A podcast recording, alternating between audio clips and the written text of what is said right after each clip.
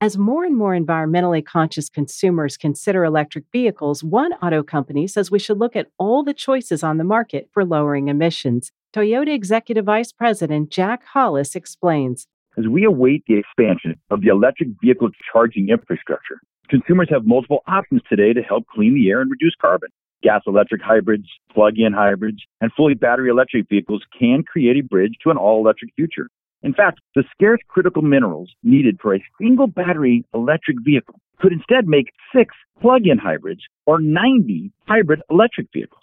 This way, more conventional gasoline vehicles would be replaced by spreading the world's critical minerals and reduce a lot more carbon. And hybrids and plug-in hybrids cost less. To lower emissions and put more electrified vehicles on the road, consumers should have a choice of affordable vehicles that fit their needs. To learn more, visit toyota.com slash electrified vehicles.